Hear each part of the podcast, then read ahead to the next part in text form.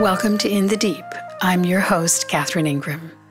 The following is excerpted from a session of Dharma Dialogues held in Lennox Head, Australia in August 2017. It's called Societal Conditioning of Children. Also, please consider joining us for our live online sessions, which are now happening one weekend a month and scheduled over several time zones to accommodate you wherever you are.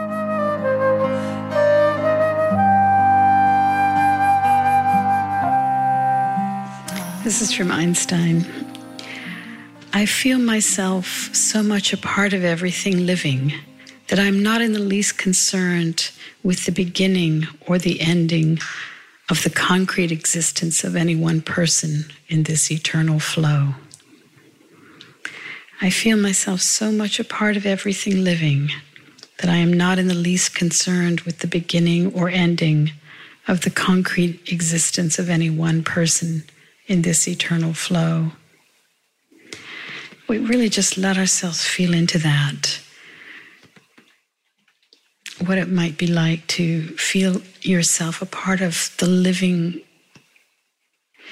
world, the living, the existence of all.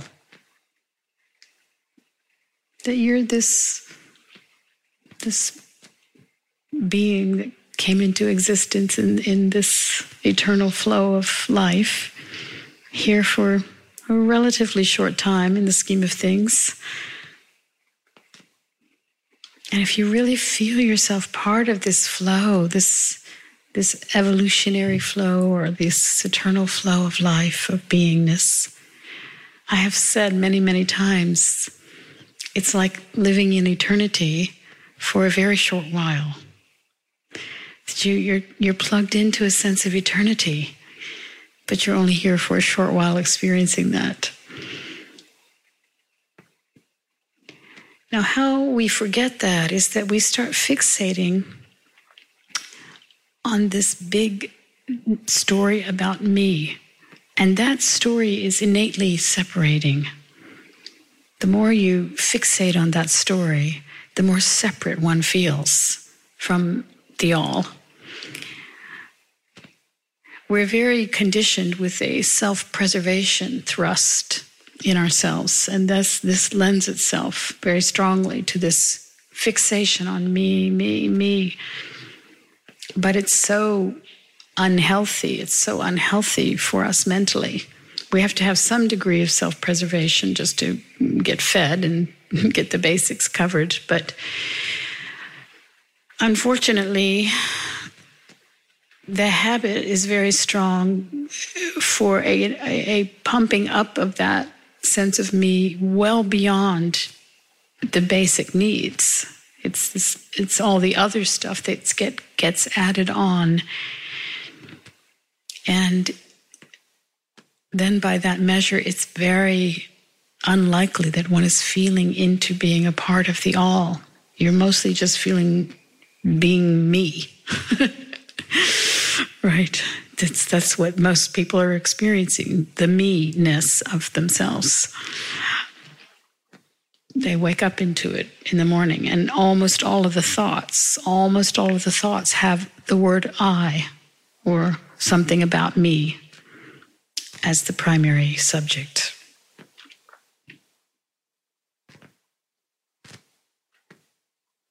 This is a habit and it can actually shift such that you get really kind of bored with the me story and the constant thinking of what I want and what do I like and what do I think about that. And you get tired of it. And the more you're tired of it, that is kind of a blessing because then the attention goes to other subjects that are much more about beauty and about the sort of highest level of relationship that is relationship in love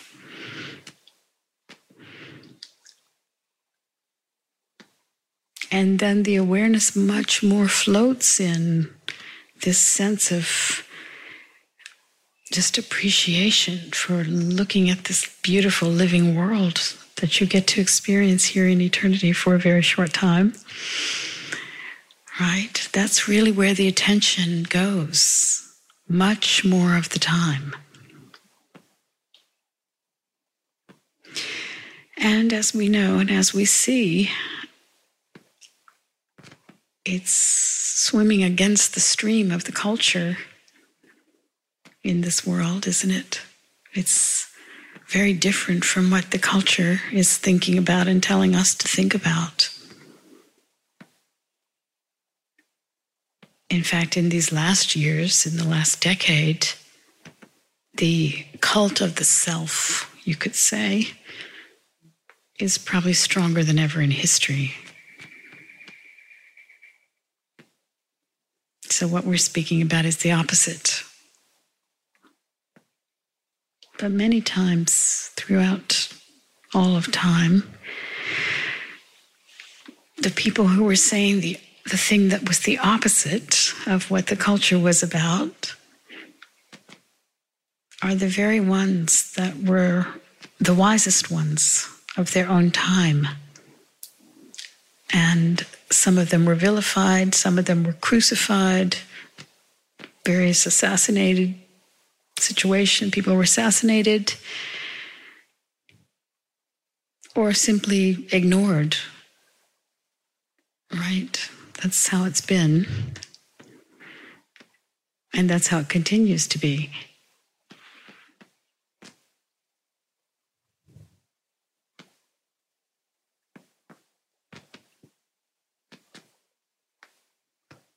But as you all have heard me say, I like to point out that if this is the channel you're interested in, if this is the way that you see makes sense, you're in very good company historically. You're in the company of those who loved and spoke the Dharma. And many of those in their own time were not recognized I was just thinking today about Alan Watts, who he was he was appreciated in his own time to some degree, but he's you know now he's long long dead. A few a few decades ago he died, um, but he's he's like this major you know cult figure now worldwide. Many many many more people are listening to him now than when he was alive. Probably by a factor of 200 or 300 times, at least more. Same with Ramana, same with Poonjaji. Many people, even in relatively recent time, who we can see in their own time they weren't really known as much. But the truth of their words lives on.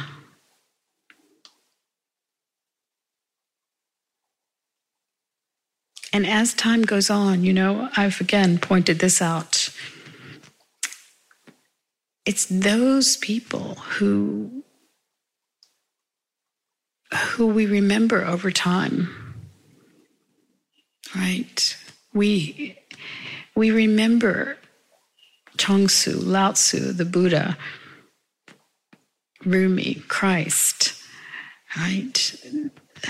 Ramana. We, we remember those beings historically in a very different way than we would have known any of the other, more, much more of their own time, famous people right? There were probably kings and all kinds of, you know, various forms of stars historically in all of those phases. But we don't really know their names or, or pay any attention.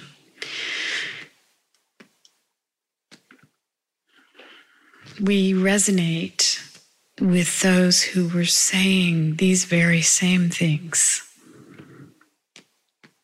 coming to terms with the deeper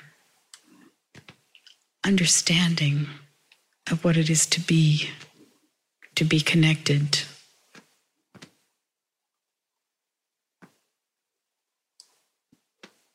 To use the awareness in these very simple ways without having to make these gigantic, complicated homages to the self.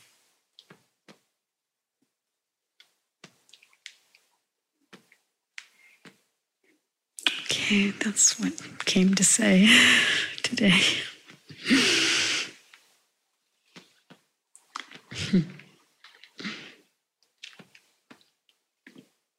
what came to mind for me was definitely from a mother's perspective. Yes. And in terms of the schooling system, and I really struggled with this idea of wanting to give my son the opportunity, you know, the, the same kind of experience that the other kids of his culture, of this culture, were experiencing. And I'm really aware how it's all about the individual and the self. And, you know, I guess for me, there's a, I haven't completely let go of the, the kind of contradiction of knowing that that's not, it doesn't feel like it's the best way, and yet I, I, I, know that you've even spoken before about the building the personality yes. as being an important step. So then you can go beyond the personality. Yes. And, and as one of the, a friend of mine from long, long ago said, um, a psychologist in Boston, he said, um, uh, you have to have a strong ego before you can transcend it. Mm. I guess um, I'm thinking about other cultures where, for instance, when they're say, for instance, Nepalese children might all play yes, together as a group, yes, yes. and then they don't have this strong sense of individual identity. Yes, that's true. And you're right. The Tibetans, yeah, and, yeah, yeah, yeah, um, and, and, the Nepalese and many others, yeah, where they don't entrain them in their kind of sort of fixation on themselves. Yeah, yeah, yeah. And the only um, thing I've heard about is that is that in this Western model we have the Mozarts or we'll have the individual achievers in a different way than they might have in a Nepalese culture. So that there's a different gift from that way of bringing up, perhaps. But um, in any case, that's my personal struggle when I hear your words, yes. uh, particularly today, and um, you know, I just, I just, the whole good boy, do this, and then there's good, you know, the whole punishment reward systems, conditioning a certain style of behaviour, um, just the whole way it unfolds, and then seeing how, of course, why wouldn't our culture be individualistic? We're all taught to compete from right. a very early age, so I guess you know it makes sense. Anyway. Right. Right. Yes. Very interesting, and and uh, it is a, a, dilemma living in in a Western culture where that is promoted for the children um, as the way that they need to be uh, to get ahead in this world. It is highly competitive. You know, that's how it's set up, um, and I would I would think though that given that he does live in this culture and not in a Nepalese culture or Tibetan culture or even Japanese, where there's less focus on the individual, um, that he's getting that indoctrination at school, but he doesn't have to get it at home. Yeah. And that he, it's almost like having learning two languages as a child. You know, they they automatically pick up both languages. You know, um, so um, it could be that he's getting another message that's being, you know, um, soaked in. I guess I'm just thinking more big picture how how if it's really embedding a certain way of being in Western ways of living, you know how where the impetus comes to break free of that, you know, and I I, I guess I mean, I don't have any answers, but I'm quite curious about, at least, you know, in this area and other areas, you know, this great interest in like the Eckhart Tolles or whatever that people are kind of, oh, popping in yeah. different ways around despite such embedding. Sure. Well, it, it often does come later, it, it, you know, beyond childhood. Mm. That's usually where it how it happens is that even those of us who were indoctrinated in this Western culture and in a highly individualistic manner, uh, we see the futility after a point that this you know, uh, dedication to sort of constant you know, desires and aversions of oneself is tedious. Yeah. And, you know, it's basically that's the point at which the ego can be challenged and, and freed in, in, to a large degree anyway. Um, it's rare that you see that in children, especially in Western culture.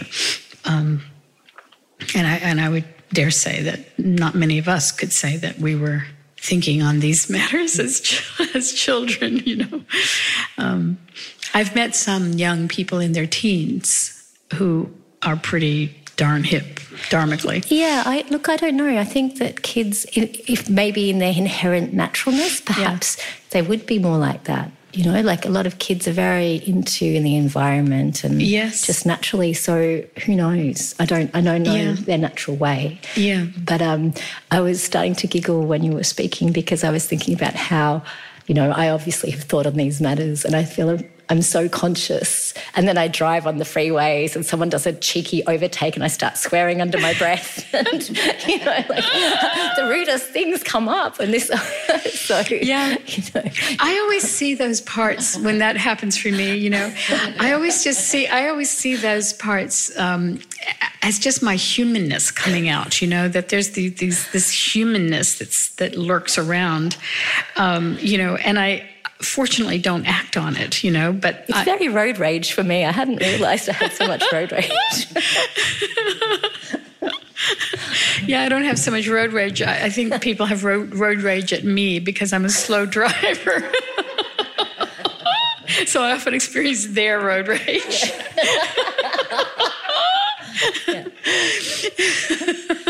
Breathe it in. We're all here. yeah, exactly but um, yeah, I, I've, I don't quarrel with those kinds of you know things that arise. They just do arise on their own, and I kind of see them, you know, flash up yeah. and um, dissolve. Um, but yes, it's inter- It's the whole conversation around ego structuring, the and the at least to some degree, the importance. I guess the opposite of it is, you know, in the in the cultures where, like the Tibetan culture, let's say, for example, and some of the other Asian cultures, where there's a general healthiness psychologically, where you know people are, children are loved. You know, some of those cultures, they, children are always held for like the you know they're never just put down. They're never they don't they're never without a nice warm body next to them for like the first couple years of life. And um, you know there there's a an extraordinary uh, sense of well-being and safety for you know many of those children in those cultures. Um, and so for them their little egos are actually being healthily raised all along. In some of the other societies, their ego structure as little children is not being supported. And so it's like when there's a, a miss in your evolution, it's almost like it's very hard to ever catch up. It's almost can't be caught up. Right. And so people spend a lifetime trying to repair that missing piece. And we see a lot of the, you know, I would dare say the prisons are filled with people who did not have happy childhoods. They didn't feel supported. They didn't feel loved. And then they went mad, kind of. They're just acting out in all kinds of ways. I mean, but is this the kind of the same idea that the majority of people would feel inherently flawed, like this idea of flawed and needing to fix something, so going on a search as opposed to being able to drop to here. Does that make sense? So, so this idea of oh, something needs to fix, something needs to. I need, I need this other piece to to be whole. Well, I think if you're asking about how does a spiritual search begin, yeah. um, I think there are, are different. Yeah motivating factors. You know, some people have an innate curiosity about just, let's say, the meaning of life. And even if they had a happy childhood, they still have that kind of wondering about something deeper, right? Other people, and I dare say uh, many, the, the biggest majority of so called spiritual seekers were motivated by suffering. You know, that there was, the world was not a safe place and and they were dealing with their own personal demons and, and sorrows and reactions and anxiety and depression and so on. And that led into how can I view this world? How can I live in this place? Um, something has to make more sense to me. And that can lead into, of course, a spiritual search. Um, but I think that, uh, you know, that however one ends up on that so called search, you know, the great discovery is tuning into the place that was always available, always there, um, always, you know, your deepest, truest, easiest beingness. But until one is ready to see that, it's weird. It just remains kind of hidden, or just now and again glimpses that people have. And then try to get back to instead of realizing they don't have to go back anywhere to some former. I've had so many people tell me over the years, "Oh, I was I was in this experience, and I had this experience, and I saw it all, and you know, and and I've been trying to recreate that, and it's like you know, it's not about recreating some previous moment." Um, yeah. Great, thank you. Just thought I'd open it up. yeah, no, very interesting. What I've often noticed um, about parents who bring up their children in a more alternative or not in a way that's fully in the culture that the children receive some some good things, but they also receive very bad things, like not having boundaries, mm-hmm. um, not having the simple disciplines mm-hmm. which you are taught in the mainstream, you could say. And I I know a few friends who've mm-hmm. had children who've told me that they, they, they went to alternative schools and then they felt so relieved and they felt uncomfortable there and they, they asked to be put in normal mm-hmm. state schools. And when they went to the state schools, they were completely relieved and felt, oh, I'm finally learning something. So it's just examples like that. I'm not saying sure. That, no, I know lots of them just, as well. Yeah, yeah. Um, so in a way, well, by the way, I just want to. I just had a memory. One of my friends who was brought up as a real new age kid, right? Really mm. new age kid, totally, totally boundaryless. He joined the Marines. He did. yes. As soon as he came of age, he joined the Marines. Why not? Well, this is it. I think it's the distinctions we make that can be a bit confusing because we tend to put things in boxes and make things black and white. You're either conscious or you're not conscious. You're either, you know, there's the there's the culture, um, you know, the, the, the, mainstream culture which teaches you this, and then then there's the the enlightened way or the Dharma way or whatever it is which teaches you that. And I think in a way it's it's confusing if we if we make these distinctions. For instance, when we talk about, I mean, sure, I understand what you're talking about in in certain Asian or third world countries that the way that they bring up their children, that they bond with them much closer but also, there's a lot of other disadvantages as well, many disadvantages in their education and in their tribal education, in the way that corruption to them is just a way of life. Um, so many aspects. So we can't really generalize that people who have, been brought up in third world countries have a lot more benefit, or we should look to them as an example of how to bring up your children. I, I, don't think we can do that. And, or, or, we can we can look at the say we can talk about the West and say, well, look how the West to bring up their children. That's no good. What's happening now in the world is that we can't really talk about the West and the East anymore. It's all West. Yeah. Basically, it's all West, it's and all um, getting, the, the yeah. cultures are being destroyed. They, they almost have been destroyed, and whether third world countries still because tribalism is, is, is on the increase now.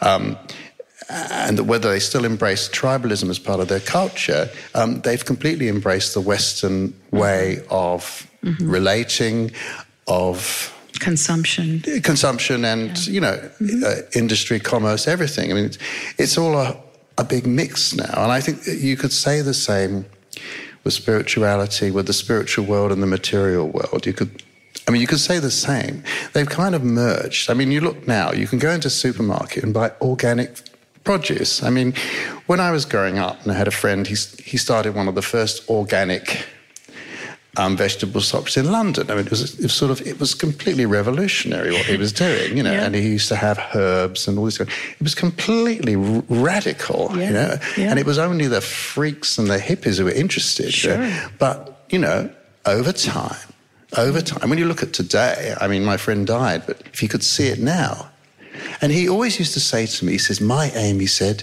is to get these products into supermarkets, is to get them into shops, is to have them in, in, in, in the main streets, you know. And it happened. It, yes. it actually happened. Yes. And we yes. have that now. So for me, when we, when we, we have to be careful. I'm not saying I disagree. I, I, agree with what you say, but when I'm listening to you, I'm thinking we have to be careful the way we define things, and the because actually, what's happening now is things are getting all mixed up. So we, we can no longer rely on these kind of clear definitions of what's conscious, what's not conscious, what's um, what's part of the culture, what isn't part of the culture. We can't really talk about that anymore. We have to just look at things and just judge them in their own merit. Well, that's what I would say, and what I always say is take the best and leave the rest. So, in any in any um, situation where you might be inspired, right? You don't have to be inspired by every single aspect of the of the situation. You can be inspired by what is inspiring to you. Um, so when I was making the case about, um, say, in, in particular, the Tibetans have a very, and I'd say still have a pretty strong culture of you know, they have a lot of um, beliefs and things that are kind of magical that I have no interest in. But I do, I do find it's quite interesting how they raise children, how they raise, how they are with the children. That the children are really, and that first of all, the children all play, all the age groups play together. The old people hang out with the children. The children love the old people. Uh, there's a certain very loving quality that everyone understands that you have around the children. And it's, they're not, at least I don't think at this point that they're pressured in the same way that many of the you know European and American and Australian kids are pressured. Maybe it's coming, as you point out, that it's getting worldwide, but um, I just know, and you probably know from living in India, uh, you know, it was always a lot easier dealing with the Tibetans. I always felt they were a lot happier group. well, yeah, that's interesting. Some cultures do, yeah. do really support, mm. and we can take those kinds of ways of being and incorporate them. Um, yeah. That is kind of what I meant. Not only two languages, but many languages that you could be speaking as you're as you're raising a child. You know that mm, that you could be yeah. Pulling from your own life experience. And I'd say that's something that we can apply not just with children, but with each other. That even in our relationships with other people in our world, that there's a um, you, it's like you have a toolbox in a way, you know, and you know, you bring out a certain tool only once in a while that you need that one, you know, maybe most of the time you need a different tool. Um, but now and again, you need this tool for this particular circumstance. And that in your free flow of your own ease of being, your discernment is always tracking what is the best thing for the greater good. Like what, what, there's a part of your awareness that's just always connected to that question. Say, what is the greater good here? And so sometimes it is to build somebody's sense of themselves up right?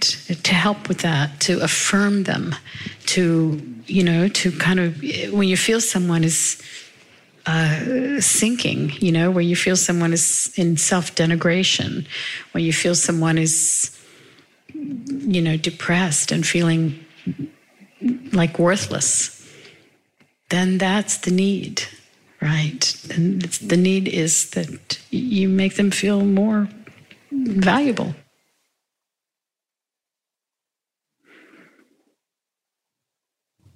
Well, I'm very caught up in the me story. Ah. And it's challenging when there are health issues. So, to not be caught up in the me story. Yeah. So, what is the health issue? no. no, when one doesn't feel well, when there's oh. kind of ongoing issues, it's. Um, Are you saying health issues? Health. Oh, I thought you said house. No, health. Oh, sorry. Okay, okay. sorry. I was going to say, what else?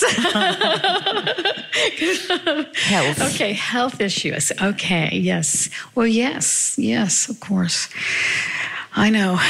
Um, it is challenging, and it is it is health issues definitely take the attention when they're arising in any kind of way that is, especially with pain or with something that is worrying as what as to what it portends.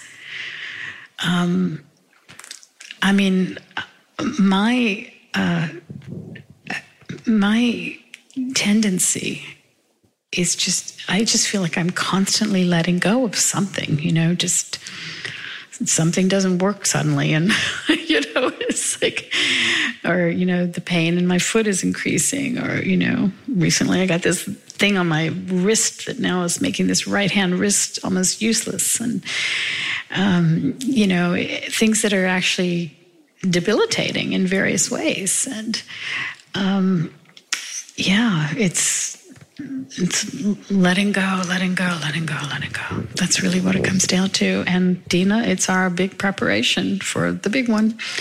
You know, it is. That's what. This is where it's headed. You know. Yeah, it's. Yeah, I just realize how much I'm caught up in it. But with you just saying, yeah, letting it go and. Um, yeah, well, you know, I have this girlfriend who I adore. I've talked about her a number of times. She's such a character. She's 87 years old now. And I've known her for about 25 years um, or more, a little bit more. And um, so when she was in her 70s, one day she said to me,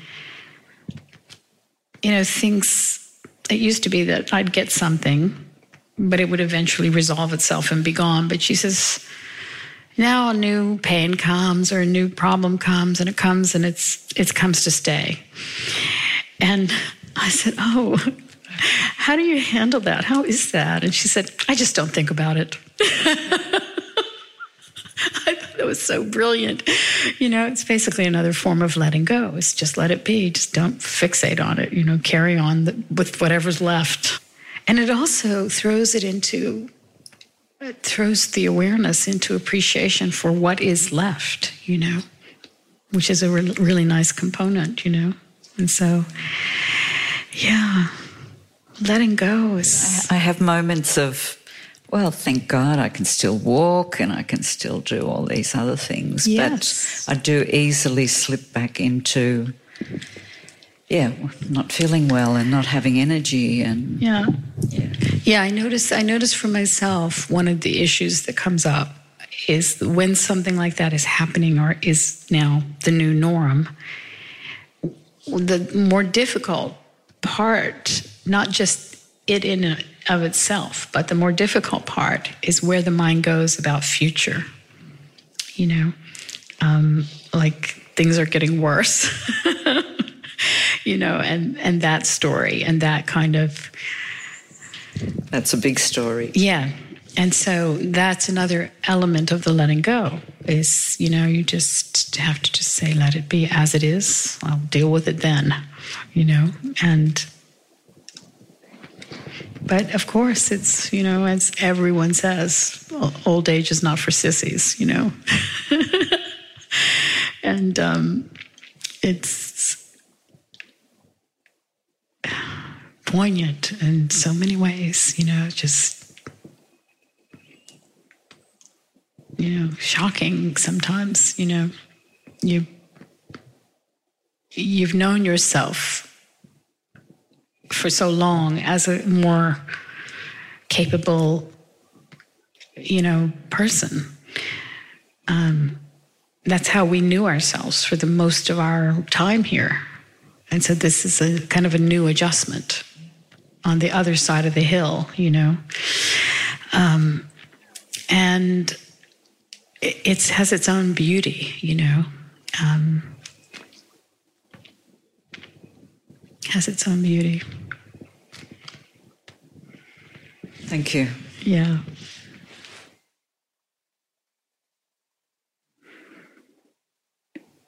How you started today was very useful for me. Oh. this Einstein's quote. Um, just the whole world situation at the moment, and and that there are that that some of the biggest world leaders are so unconscious, yeah. and um, I've really, really struggled with it the last week, and um, and as you know, my son is applying for a job that's that's on a more personal level, um, which would be awesome if he gets it. But I know that whether he gets it or he doesn't get it, there's going to be so much stress for him in the next few months because mm-hmm. he really wants it. But if he gets it, there's a big move. There's goodbyes. Yes. There's a situation with the dog. How does he deal with that? Um, so there's going to be heartbreak there. Yeah. No matter what. Yeah. Um, together with the stress of a fantastic job that he wants to do well. Yeah. yeah. so on, on, on so many levels, not on a personal level for, for, for me, but on so many other levels, I've I've experienced that heartbreak. And yes. Trying to go like, how how am I with this, and knowing that that in myself, I'm I'm okay, but still, everywhere I, I turned, basically, was like I don't know. Yeah, it just, Leonard just, Cohen has a line: any, any way you turn, it's going to hurt. Yeah. yes, yes, and and and it's not entirely true. I mean, you know, I, am in a very loving relationship. I've yes. got gorgeous pets, which are so delightful yes, every day. You have a great, great life. I've got a great, great life, yeah. and and there is this heartache, and and I um, to come to the why is my heart broken? It's because I love. Yes, I love so deeply. That's right. Mm. And that's what breaks my heart. That's right. I, I that's love the, the people in the whole world. Yeah. I love, and, and, and, and as I was contemplating this I love, I was like, it's hard. yeah. But I love the baby that Donald Trump once was. Yeah. I love the baby that, what's his name? Kim, Kim Jong. Mm. Yeah, once was. Yeah. I may not love the person that they're now. Yeah. But I love the essence of, of how yeah. they came into this world. Yes, beautiful. Very beautiful, yeah. And yeah. Um, doesn't necessarily lessen the heartbreak of the next however many months or whatever. Yeah. But it, it, it gives it a way to be able to be with it without focusing on it all the time. Yes. Yes, absolutely. Yeah. I find uh, I like what you said about loving the baby. I also look at the grown person, whether it's Trump or Kim Jong un or just an ordinary criminal. they, they, are kind of ordinary yes, criminals. Yes, well, they're they're legal criminals.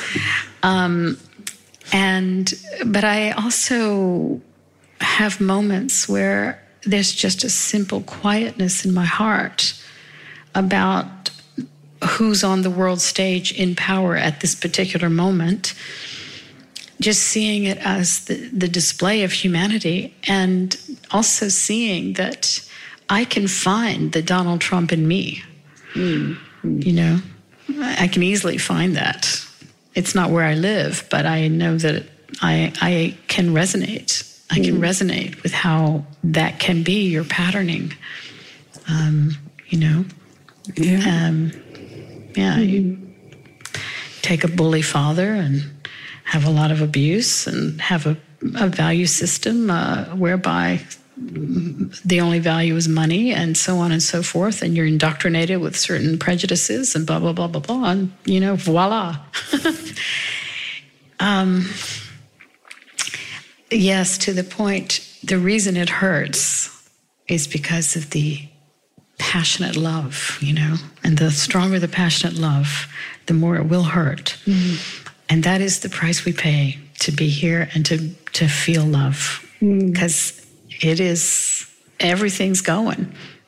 You know. Well, that's right. And I, sometimes I have this weird mind, as we all do, I guess. I was like, well, whether we die of a tsunami or we die of a, of a nuclear bomb, it's death anyway. Right. or, or of a heart attack, yeah. Uh, yes. Yes, right. Yeah. Whether it's, you know, I, I saw on the news yesterday, I think it was, I watch a lot of US news I saw the news yesterday all these people um, at play in Guam at the beaches and the, the resorts are all full and they're all having a grand old time. And the CNN reporter was interviewing some of the people.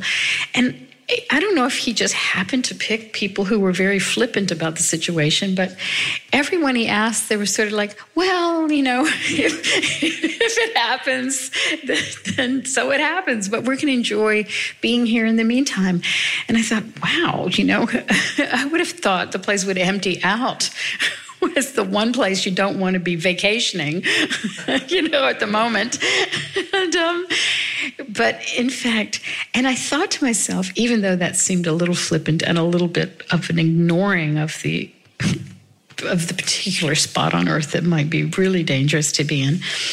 But I also thought, you know, it actually applies to every single day that we're I, living. I think the people that didn't want to be there were out of there already. That's so. probably right. Yeah, and and those that just thought, well, yeah. come what may. Yeah. But I think that what they, he said, what, at whatever level yeah. of depth he said it, it turns out to be true for yes. all of us everywhere we are. Here we are in the safety of this beautiful region but with no guarantees here either about anything. No, you know. No. So, um, yeah, that's the. It comes constantly back to what we say all the time: gratitude and sitting deeply, deeply in your in your aliveness, in the privilege. Uh, privilege of this aliveness, knowing that your love that you feel for so much um, has every kind of risk and will be yes. for sure uh, challenged at every corner, you know. Um, yes. It's just how it is. Mm. I know that this kind of information we talked about last Sunday, it, it does create like an earthquake inside of a being, but where it leads is freedom. Mm. You know, mm. that facing facing these kinds of things, it unravels into freedom. Yes. Not in any big blissful way, but at least in the way of acceptance. You yes, know, and it's a kind right. of quiet preparation that starts to go on inside of you. Yeah, yeah, yeah, yeah, and, and which has been going on for a long time yes. already, but yes. sometimes it just gets, yeah, gets stirred gets, up. And, a bump up. yes, yeah. yeah. No, it weaves into looking at existence from a very different vantage point, not just our own species or even our own earth. You know, I have this thing of being interested in climate science. I think it's not just the biggest and most important story in our time, but of all of human history. So I find myself just fascinated with it in a way, I haven't had my mind lit up like this about a subject for a very long time. And so I study it uh, pretty diligently. And I keep looking for some kind of loophole, and I can't find one. And so, you know, it, it, it has it has been a an intense process, and I have to say, I don't think I've ever felt more clear in my life about what matters, about my own aliveness, about gratitude, about a gentleness I feel in my relationships, a kind of willingness to be authentic, knowing that why, why, why not? Um, all of that has come. You pay a price for it, but it, all of that comes. It's pretty good, you know? So that's part of the offering of when I say freedom as an as a kind of overview of the subject. It's all these aspects of it. This has been In the Deep you can find the entire list of In the Deep podcasts at catherineingram.com, where you can also book a private session by phone or Skype and see my schedule of upcoming events, such as our spectacular retreat in Italy next October of 2018. If you're a regular listener, please consider making either a one time or a recurring tax deductible donation in any amount that is comfortable for you. Till next time.